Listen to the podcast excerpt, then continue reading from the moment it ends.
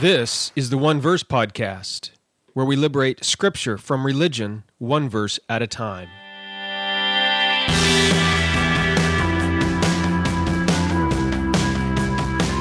Welcome to another episode of the One Verse Podcast.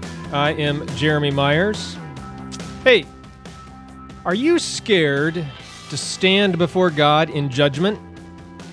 Lots of people are, but we're going to see today from Genesis 1:10 that you have nothing to fear from the judgment of God. You'll see that this from how God names the earth and the seas, and you'll also see that no matter what God does, he always and only has your good in mind. That's what we're going to see from Genesis 1:10. Stick around and watch the show. Hey, before we do that, I do want to emphasize once again that if you don't have Logos Bible software and you're thinking of getting a package, one of their starter packages, uh, you can use my coupon code JMyers6 and get 15% off your purchase. I also want to read a note from iTunes. Joel left a review. He says, I've been following Jeremy's blog for a year or two now and was pleased to hear the podcast. It doesn't disappoint. Jeremy doesn't run headlong into tradition, but spends time researching and bringing a balanced view of Scripture. Hey, Joel, thanks for leaving that review. I really, really appreciate it. Hey, and you know, if you've been listening to the One Verse podcast for a while and you've been enjoying what you've been hearing, could I ask you to share the podcast with some of your friends or family members? You know, put up a post on Twitter, send out some some uh, Facebook updates, or if you got a blog, that would be even better. Put up a, a post about your blog and, and, tell people to head over to iTunes and subscribe. And by the way, if you don't use iTunes, you can also subscribe on Stitcher. If you have an Android device, you can do that also. You can learn more about that by going to redeeminggod.com, subscribe to podcast. And there's uh, instructions there and links there for you to subscribe on Stitcher or Android or one of some other podcast software app, whatever it is you use. Anyway, if you share that with your uh, blog uh, on Facebook, uh, Twitter, you know, one of your other social sites, I would really, really appreciate it. Uh, and, and, it would mean a lot to me. If you mention it, mention me in the post or the tweet, Twitter, I'll respond. I'll come uh, leave a comment and, and be thanking you as well. I really appreciate it. We have an awful lot to cover today. So, with all of that in mind, let's jump right into the text of Genesis 110.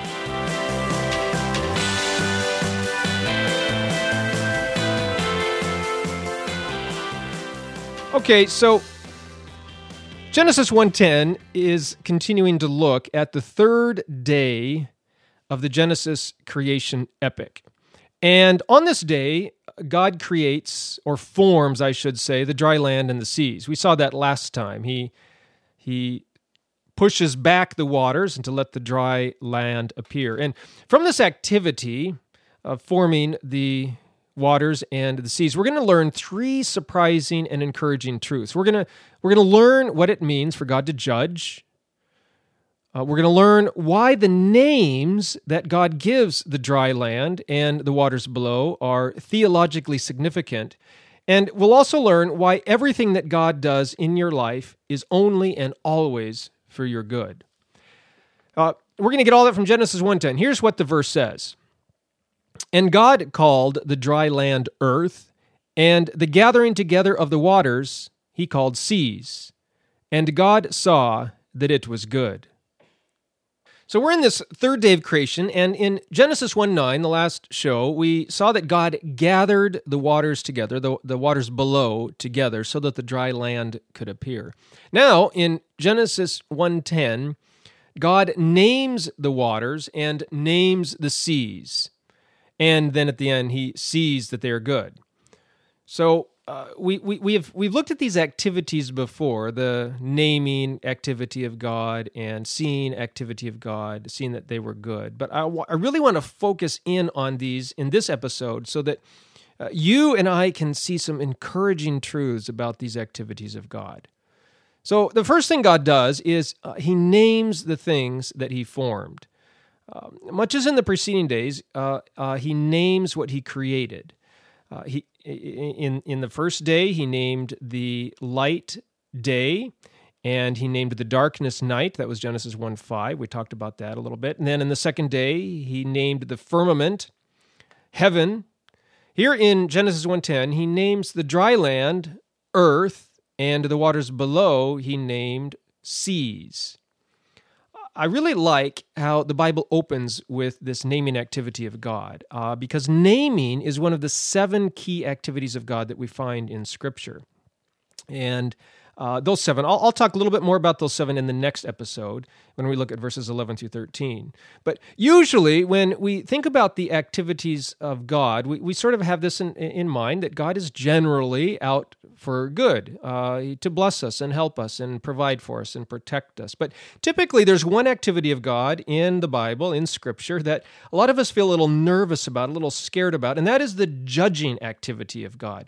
Uh, usually, when we think about the judgments of God, we sort of have an idea this time when we're standing quaking in our boots before God, and He's sitting up there on the throne, and we're down below, and He's He's parading all of our sins and failures and mistakes before us, you know, on this big screen or something for everybody to watch is shaming us. And, and, you know that's one sort of judgment. Other other times we think of the judgments of God, sort of like the ones we read about in the Bible, where he he apparently sends this flood to destroy and kill and drown mur- uh, millions, maybe billions of people, or some of the judgments of God, where he sends fire and brimstone upon Sodom and Gomorrah, or the ten plagues upon Egypt. We think of um, Uh, God opening up the earth to swallow these people who were challenging Moses' leadership. We think of God sending sickness and famine and war and pestilence and disease.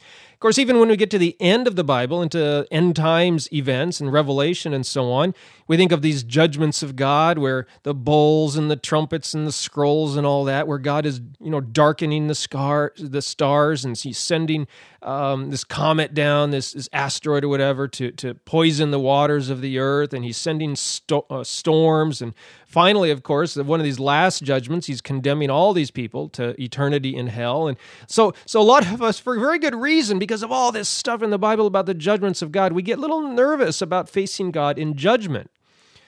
Um, obviously, I don't have time to give you a framework to understand all of those judgments of God, especially in light of Jesus Christ and his crucifixion. But I do want to introduce you to the very first sort of building block or foundational stone for how to understand the judgments of God. And you may not realize it, but so far in Genesis chapter 1, here, here's the, the foundation stone, the building block. Uh, so far in Genesis 1, we've seen the judgments of God three times. Did you notice them? Have you seen them? Probably not. We saw it in verse 5, we saw it in verse 8, and we're seeing it again here in verse 10. This is the third time. What am I referring to? I'm speaking about the naming activity of God to name something, the way it's used in Scripture and the way it's used here in Genesis 1, is to see it as it really is, to, to, to, to speak the truth about what it is. Uh, when God names something, he's, he's making a judgment about it, he's making a decision. Um, he's seeing what it is, and then he's speaking the truth about it. So uh, that's how we can think about the judgments of God. When we think about the judgments of God, uh, we really should be thinking about the naming of God. In fact, that will really help you understand more of the judgments of God if, if you think of it about primarily as the naming of God, a naming activity of God. The, the two concepts, they're not the same words in the Bible, naming and judging, but the concepts are very closely related. Uh, when, when, God judges something, he names it for what it is. Now, I didn't come up with this idea. I got it from C.S. Lewis, probably by far my favorite author. And so I've, I've read, as far as I know, pretty much everything he's written, except for, I guess, a lot of his letters, but everything else. Anyway, in his book, Reflections on the Psalms, he has an excellent chapter. If you can get a copy of that book, go read it. A chapter on the judgments of God. And in it, uh, he says that the judgments of God really are uh, when God sees something for what it is and he names it. He calls it by its right name, he calls it out by name. And Lewis, C.S. Lewis, notices sort of the same thing I just mentioned to you that modern people are afraid of judgments because of the way judgments work in our culture in Western society. Uh, typically, the way a judgment works is a person is called into court to answer for a crime that they have been accused of. And so they go to court sort of scared and nervous, wondering if they're going to be accused, wondering if they're going to be found guilty. They're hoping for mercy, of course, hoping that the judge pronounces them not guilty. But even still, they're put on, on trial. They have to, you know, answer and, and difficult questions. And with all the lawyers and everything, you just never really know how the judgments are going to turn out, whether you're going to be found guilty or innocent. So we hope and we pray and we cry out to God. Okay, and so so that's sort of how how we because of the way judgments and the court systems are set up in our society, that's sort of how we view the judgments of God as well. Like we are going to be standing trial to answer for our crimes before the judge of the universe, before God. But Lewis points out in his excellent little chapter there on the judgments of God that this is not the way judgments happened in Bible times. Uh, the courts and judges operated differently back then. Back then, people typically were not called to court to answer for their crimes. No, it's just the opposite, actually. People went to court to get an injustice overturned something that had bad that had happened to them, then they would go to court to see if the judge would uh, pronounce or overturn the judgment, overturn the injustice in their favor. So when they're cheated or, or when someone's trying to steal their land or their house, a person would go to the court to get the judge to make a judgment in their favor. So people liked going to court because they were hoping to have injustice overturned.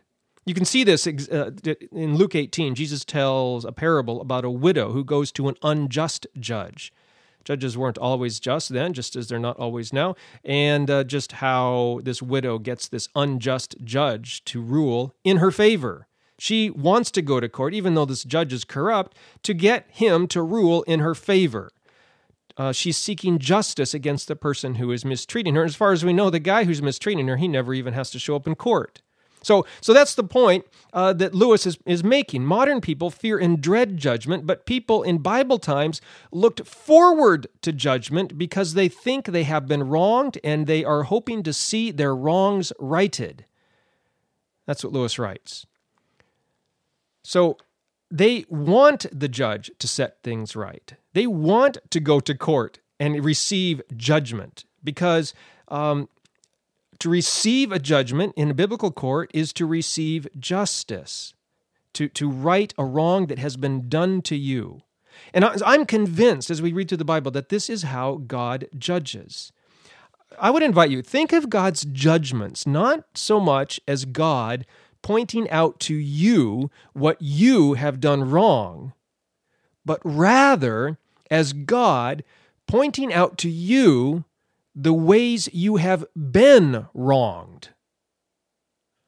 Think of the judgments of God as God taking your side, as God standing on the witness stand in your favor, as God as your lawyer, and as Satan as the accuser. God is on your side. He is your lawyer, in a sense. He is standing up for you.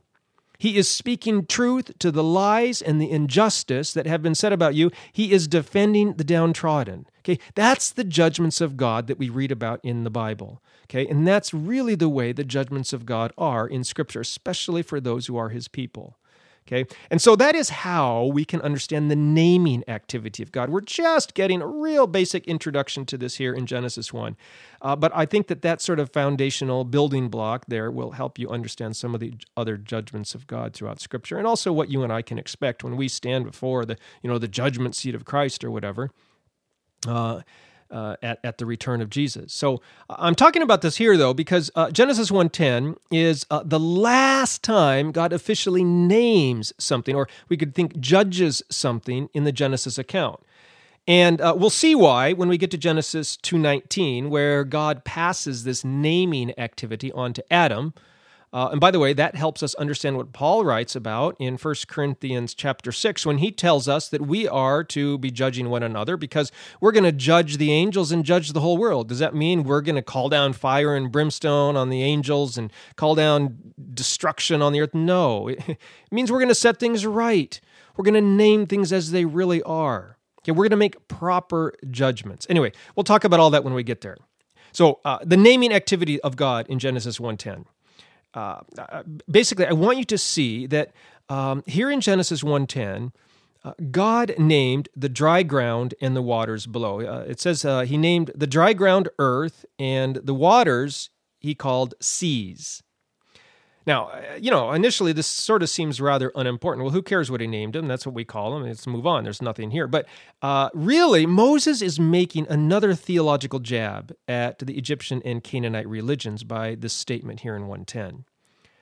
Uh, you may recall from previous shows, we talked about how the Canaanites and the Egyptians and the Babylonians and the Sumerians and pretty much everybody else at that time uh, believed that the various gods they worshiped were sort of tied to and dependent upon uh, the various functions or various parts of the created world. Uh, you know, sometimes, um, so like, so like when waters were created, uh, the god of the waters sort of sprang into existence along with the waters. Oftentimes, not always, but oftentimes that's the way it worked. And so uh, it was typically that you couldn't have the god without the waters, and you couldn't have the waters without the god and uh, the water was tied to the gods. So you'd have the water god and the sun god and the earth god and the air god and things like that. Uh, now, occasionally, what happened, especially sometimes in the Canaanite uh, uh, group, is that uh, the the god that was tied to a particular part of creation, the name for that part of creation and the name of the god were the same. Uh, the, the name of the god was also the name of the item with which the god was associated. So what we find here in Genesis 1:10, by the way, we're going to see this also in 116. You can sort of look up there and see ahead where we're headed. Uh, Moses avoids using the names of those deities and instead shows God naming the things he created with words that are not the words associated with that particular deity. I mean, let, let me explain. In fact, let me let me to explain this. Let me use a modern example first, and then we'll go back and look at Genesis 1:10 to see how this applies. Let's take the word Jupiter. All right, when I say the word Jupiter, you probably think of the fifth planet in our solar system, which also is the largest planet in our solar system. Uh, but if you're a little familiar with Roman mythology, you might also know that Jupiter is the name for the supreme god of the Roman pantheon. He's the, the king of the gods. And the reason the ancient Romans named Jupiter Jupiter is because they saw that Jupiter was the largest star in the sky. And so they figured, well, that must be the star of Jupiter, uh, of their god. Um, and, and, and, similar by the similar goes for Saturn and Mars, Neptune, and so on. All right, all of these are Roman deities. So, anyway, let's say that I time traveled and I went back to ancient Rome. And I wanted to talk to a guy back there who worshiped the god Jupiter, but I wanted to talk to him not about the god Jupiter, but I wanted to talk to him about the planet Jupiter.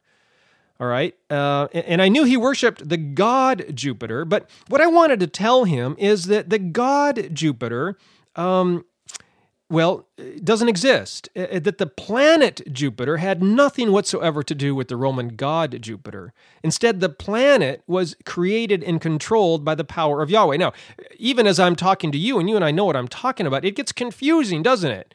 Because uh, am I talking about the planet Jupiter? Am I talking about the god Jupiter? What's going on? Well, so what I could do to differentiate the two is uh, when I'm referring to the planet, don't use the word Jupiter, but instead I could call it the fifth planet from the sun.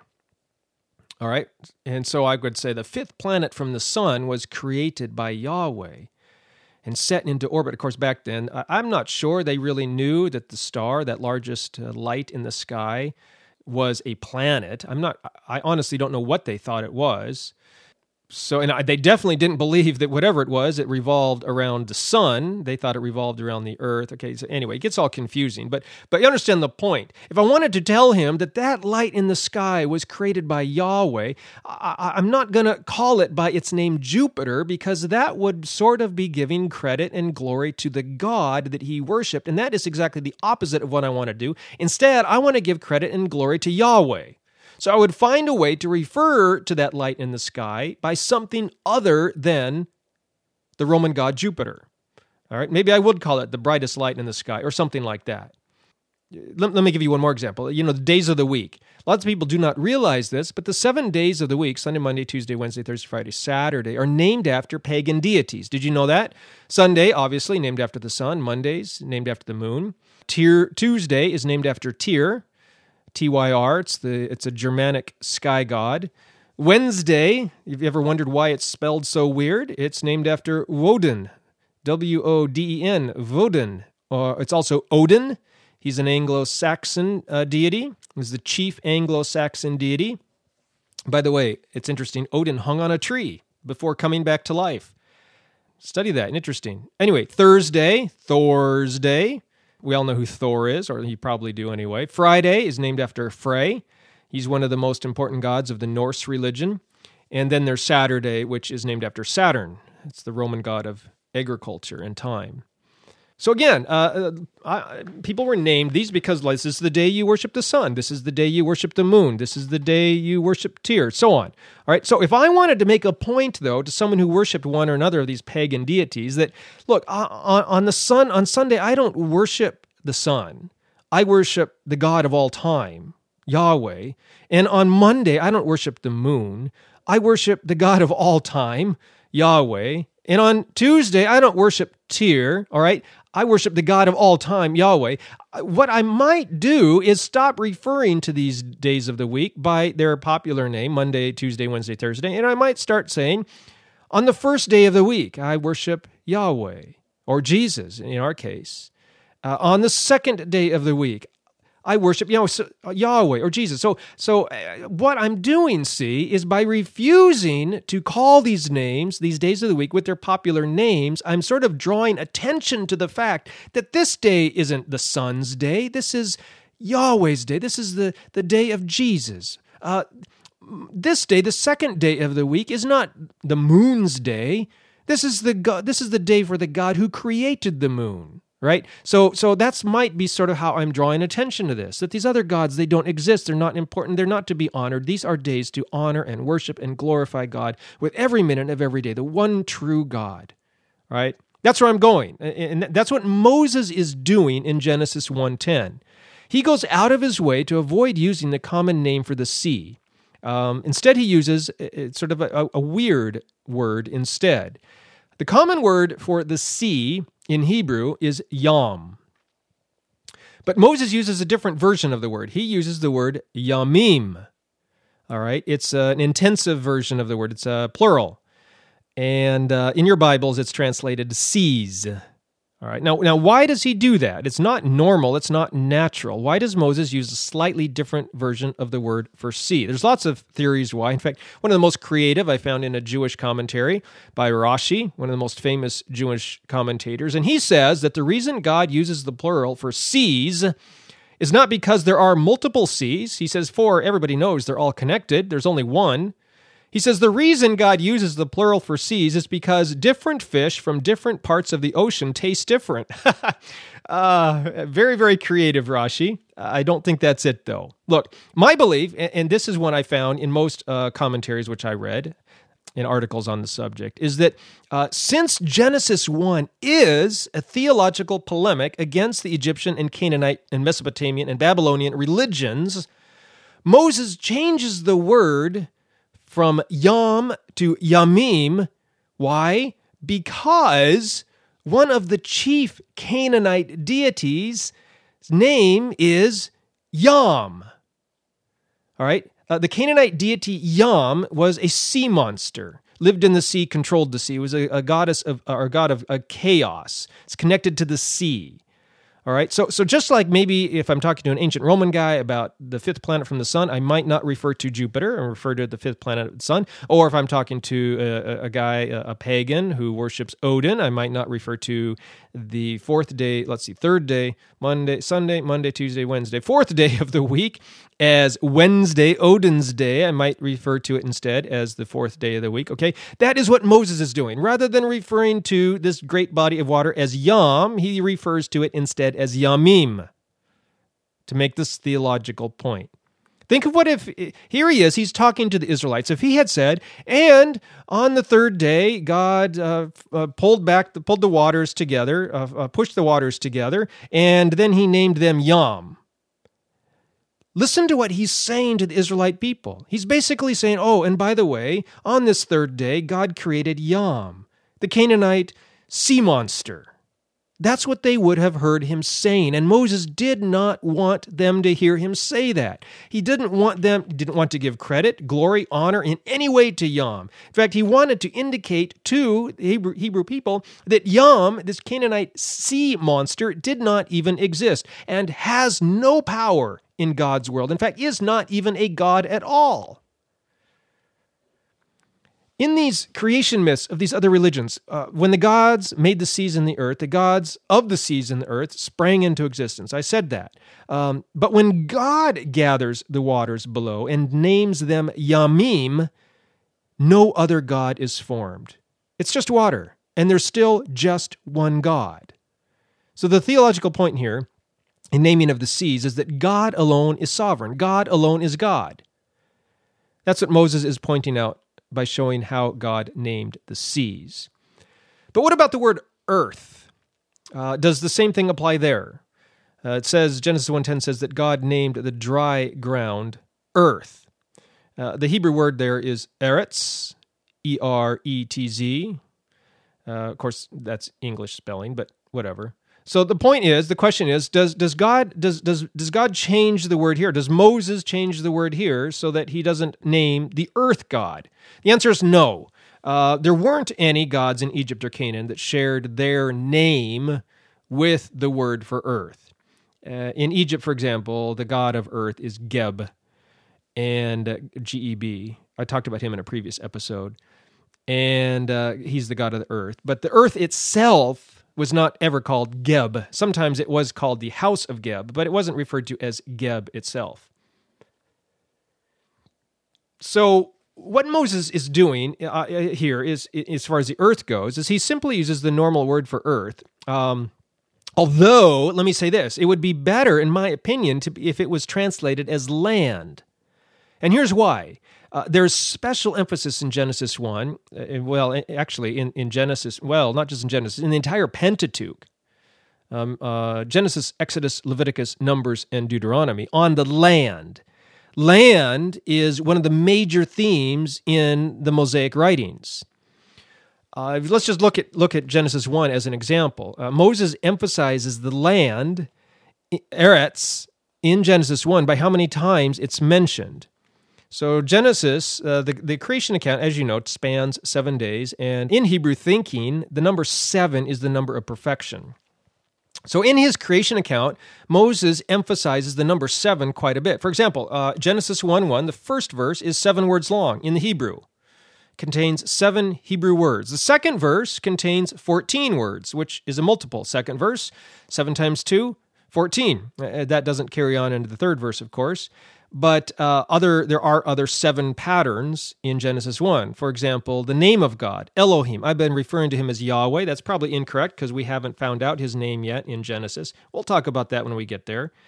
Uh, Yahweh is his name, so that's what I'm going to continue to use. Anyway, he's referred to as Elohim in Genesis 1. And he, uh, Elohim is mentioned 35 times. 7 times 5 is 35. Uh, anyway, um, what we read in Genesis 1 1 is God created the heavens and the earth. And that word earth there is eretz, land. Heavens and earth are both mentioned 21 times in, in Genesis, in the opening chapters here of Genesis, uh, which of course is a multiple of seven. Seven times three is 21. So that's one way that Moses is emphasizing the earth, the eretz. And um, he's given special emphasis to this. Now, why is that? Well, uh, the land becomes a special focus, uh, has special focus uh, elsewhere in Genesis. In fact, even here on day three, if you notice, we're going to look at this next time. There's actually two, sort of two creative acts in the third day of creation. Uh, usually, after day one and day two, we'd be about done right now. But if you look in verses 11 through 13, there's another creative act on the land in day three. It's when he creates the plants and the trees and so on. And so it's sort of uh, showing this special emphasis on the land here. In another, way, not just with the number seven, but also with this special emphasis, this two creative acts when it comes to the land. And uh, so, why this emphasis on the land? Well, um, Sailhamer, John Sailhamer, in his book Creation Unbound, he believes that this emphasis on the land is sort of the key which unlocks the creation account. He say he says that since the Hebrew people were preparing to enter into the promised land, that's sort of the key to helping us unlock the special emphasis on land in Genesis 1. Um, so, so that's why land is, is so much emphasized here. The emphasis is not so much, Sailhamer says, on uh, creating the universe as a whole, but creating the promised land for the people of Israel. And he says that sort of helps explain uh, the entire creation account. Anyway, it's a unique idea, and I don't fully agree with what Sailhamer says. Uh, I do think there's a special emphasis on land, but I think that it is not just referring to the promised land. I do think that it does refer to the promised land, but I don't think the entire creation account is only about the promised land. Let's put it that way. So by naming the dry ground land, though, Moses, he's not taking a jab at the pagan deities the way he did with Yamim. But instead, what he's doing is he is introducing to the Hebrew people the important theme of the promised land and how God is preparing it for them. Uh, it is definitely, Sailhamer's right. This is definitely a theme. I just don't think it is the only theme or primary theme. All right, so uh, what have we seen so far in Genesis 1.10? Uh, naming, God's naming activity, judgments. And what is he naming? He's naming the, the seas, uh, Yamim. He's naming the dry l- ground, land, Eretz. All right, and, and by naming them, he's saying what they really are. The seas are not a sea monster of chaos and destruction. Okay? They're under, they're, they're under the control of God. And the land is this good thing of God that He is preparing for His people Israel. And that leads us to the end of Genesis 1:10, where God saw. He saw the land and he saw the seas, and he said it was good. He saw that it was good.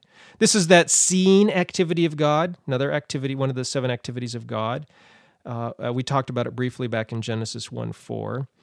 And uh, basically, what we saw there, and we're seeing all the way throughout, is that when God uh, sees something is good, it is good for man. Not everything in this creation account is, he doesn't say, he doesn't see that it's good all the time. It's only when it's good for humanity that the text says it is good. All right. So, um, again, lots of times at the at that time when people thought of the seas, they thought of this place of chaos and death and destruction. They feared the seas.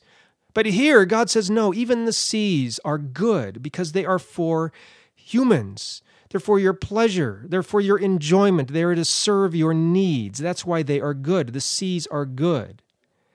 Uh, and this is important because in so many of the creation myths at that time, the, the, the purpose of creation was to serve and benefit the gods, not mankind. Uh, even even mankind uh, in those other creation myths, when they're created, they are created to feed the gods and serve the gods and worship the gods. But but in in Moses, in this creation account, it's reversed. Everything God makes is not for Himself, but for you and for me. It's for humanity. The things God creates are good, not because they're pleasing to God or good for God, but because they are good and beneficial for us, for you and for me. It's a completely different perspective that Moses is presenting to the people here. And it's reminding us, too, by the way, that just as God created everything for us, everything we are to do is should be to serve others, to help others, to do good to others, be generous to others. Just as God made everything for us, what we do could be for other people as well. So that's Genesis 1:10, and um, we've seen three points. Let me just summarize them again. First, God's naming or judging activity. Uh, don't think of God's naming or judging as a bad or scary thing, but as, as God standing up for what is right. When God judges, he's, he's speaking the truth. And, and you and I want that, right? Uh, we want the truth to be spoken about us. We don't like lies spread about us. So, so uh, don't be afraid of God's judgments for you. When you, you know, quote unquote, stand before God in judgments, you know what He's going to say? He's going to say, I love you. You are forgiven. I am proud of you. That's what he's going to say, that he infinitely loves you. He's going to he's going to encourage you. He's going to say only the best things about you because he's proud of you. That will be the judgment of God for you and for me. It's a naming activity, speaking the truth about us, and that is what is true. The second thing we saw from Genesis 1:10 is that God doesn't give any credit to false gods in his creation. He doesn't give any credit to Yam, all right? In the naming activity, he names what is true. Uh, and uh, he, he names the seas Yamim rather than Yam, saying that there is no Yam, there is no Canaanite god of the sea. And then he names the dry ground earth, saying, I've prepared this for you. It is good. This promised land I'm taking you to is for your good. And, you know, you and I, we probably don't believe in Yam, some of these false gods of the of Egypt and Canaan or Mesopotamia, anything like that. But we do fear other things. We fear things in life. We, we fear sin and temptation, the worry of what will happen tomorrow, the difficulties of life, problems with marriage and family and jobs and finances. I would invite you, let God speak truth to you in these areas also. Listen to God tell you that sin has no power over you because he loves you. Let him show you that the lure of temptation, it can't compare to the lure of his love. Let him remind you that he has tomorrow all figured out. You don't need to worry about it. Let him teach you that as much as you want a good marriage, he wants a good marriage for you even more. A good family, a good job. God wants those things for you more than you want them for yourself. And if you let him, he will lead you, he will guide you, he will protect you, and he will provide for you in all these ways. Hebrew people were afraid of Yam and the Egyptian deities. We're afraid of other things. But God says to us, Don't worry about those things. I've got your back. I'm with you. And why does God do all this? Because God only seeks our good. That's the third truth from Genesis 1:10. Everything that is done in creation is for the good of mankind.